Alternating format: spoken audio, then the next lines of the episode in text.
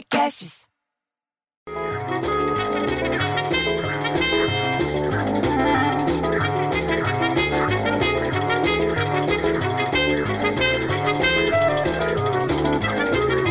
Porra, bicho, para com essa música, pelo amor de Deus. É todo dia esse inferno dessa música, bicho. Dá saudade daquele tempo que tinha vitrola e que tinha disco, que você podia quebrar o disco. Eu já tinha quebrado esse disco há 300 anos atrás. Putz, eu vou te falar. Meu. E eu preocupado aqui porque a Câmara Municipal aprovou em sessão extraordinária virtual, cada um na sua casa.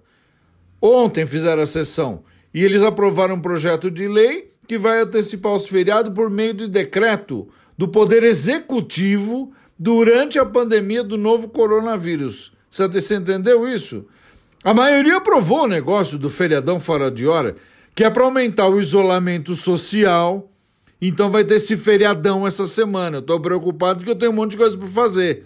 O Bruno Covas, que é o prefeito, falou que o feriadão vai dessa quarta-feira agora, dia 20, até o domingo, dia 25.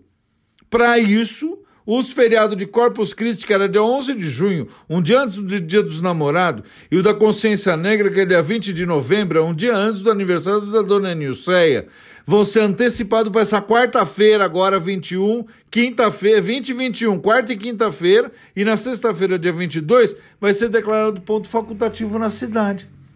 Aí vem a Dona Emizídia, que vem lá de baixo correndo com o terço na mão, porque ela só reza. E fala mal dos outros e reza. Ela fala mal dos outros e depois bate peito na igreja.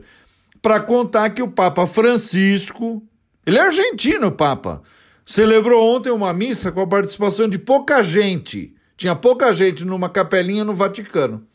Para quê? Para lembrar os 100 anos de nascimento do Papa João Paulo II. Você lembra dele? Faria 100 anos. Estava tudo fechado lá desde o dia 10 de março, por causa da, da pandemia do Covid-19. E lá na Grécia também reabriram a Acrópole de Atenas. Que, quando você fala Acrópole de Atenas, a pessoa pensa que é uma pizzaria em Santana. Não é. É um ponto turístico antigo. E abriram outros pontos também que passaram dois meses fechados por causa da pandemia. Diz que lá agora as escolas e shopping também voltaram a funcionar, mas tudo com regulamento. Não tem bagunça lá. E você viu que uma empresa, laboratório, sei lá, anunciou resultados preliminares positivos em teste da vacina contra o coronavírus. Eles não mostraram prova nenhuma, mas eles juraram de pé junto que tem achado o anticorpo que bloqueia o bichinho do vírus. Ele bloqueia o vírus. Porra, isso que é notícia boa.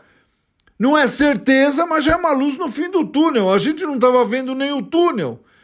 E você viu que lá em Portugal tem volta às aulas parcial. Não geral, só parcial também. E ontem, na segunda-feira, voltou isso daí, mas com medida de proteção e distanciamento. Não é para ficar grudando uma criança na outra. O ano letivo será retomado para os alunos dos dois últimos anos do ensino médio, por enquanto. E aqui, Entendeu? Enquanto isso, o mundo inteiro se preocupando, aqui a maior notícia, comentando, o pessoal comentando que o Silvio Santos contratou a Ana Paula. Eu não sei quem é a Ana Paula. Aí eu perguntei para a Miquelina, que tem 14 anos, mas tem nome de velha, quem que era essa, essa Ana Paula? E daí ela falou, ah, é uma BBB. Porra, bicho, eu não sei o que é BBB. Eu, eu fico tão puto que eu prefiro não ter um filho viado que um filho BBB.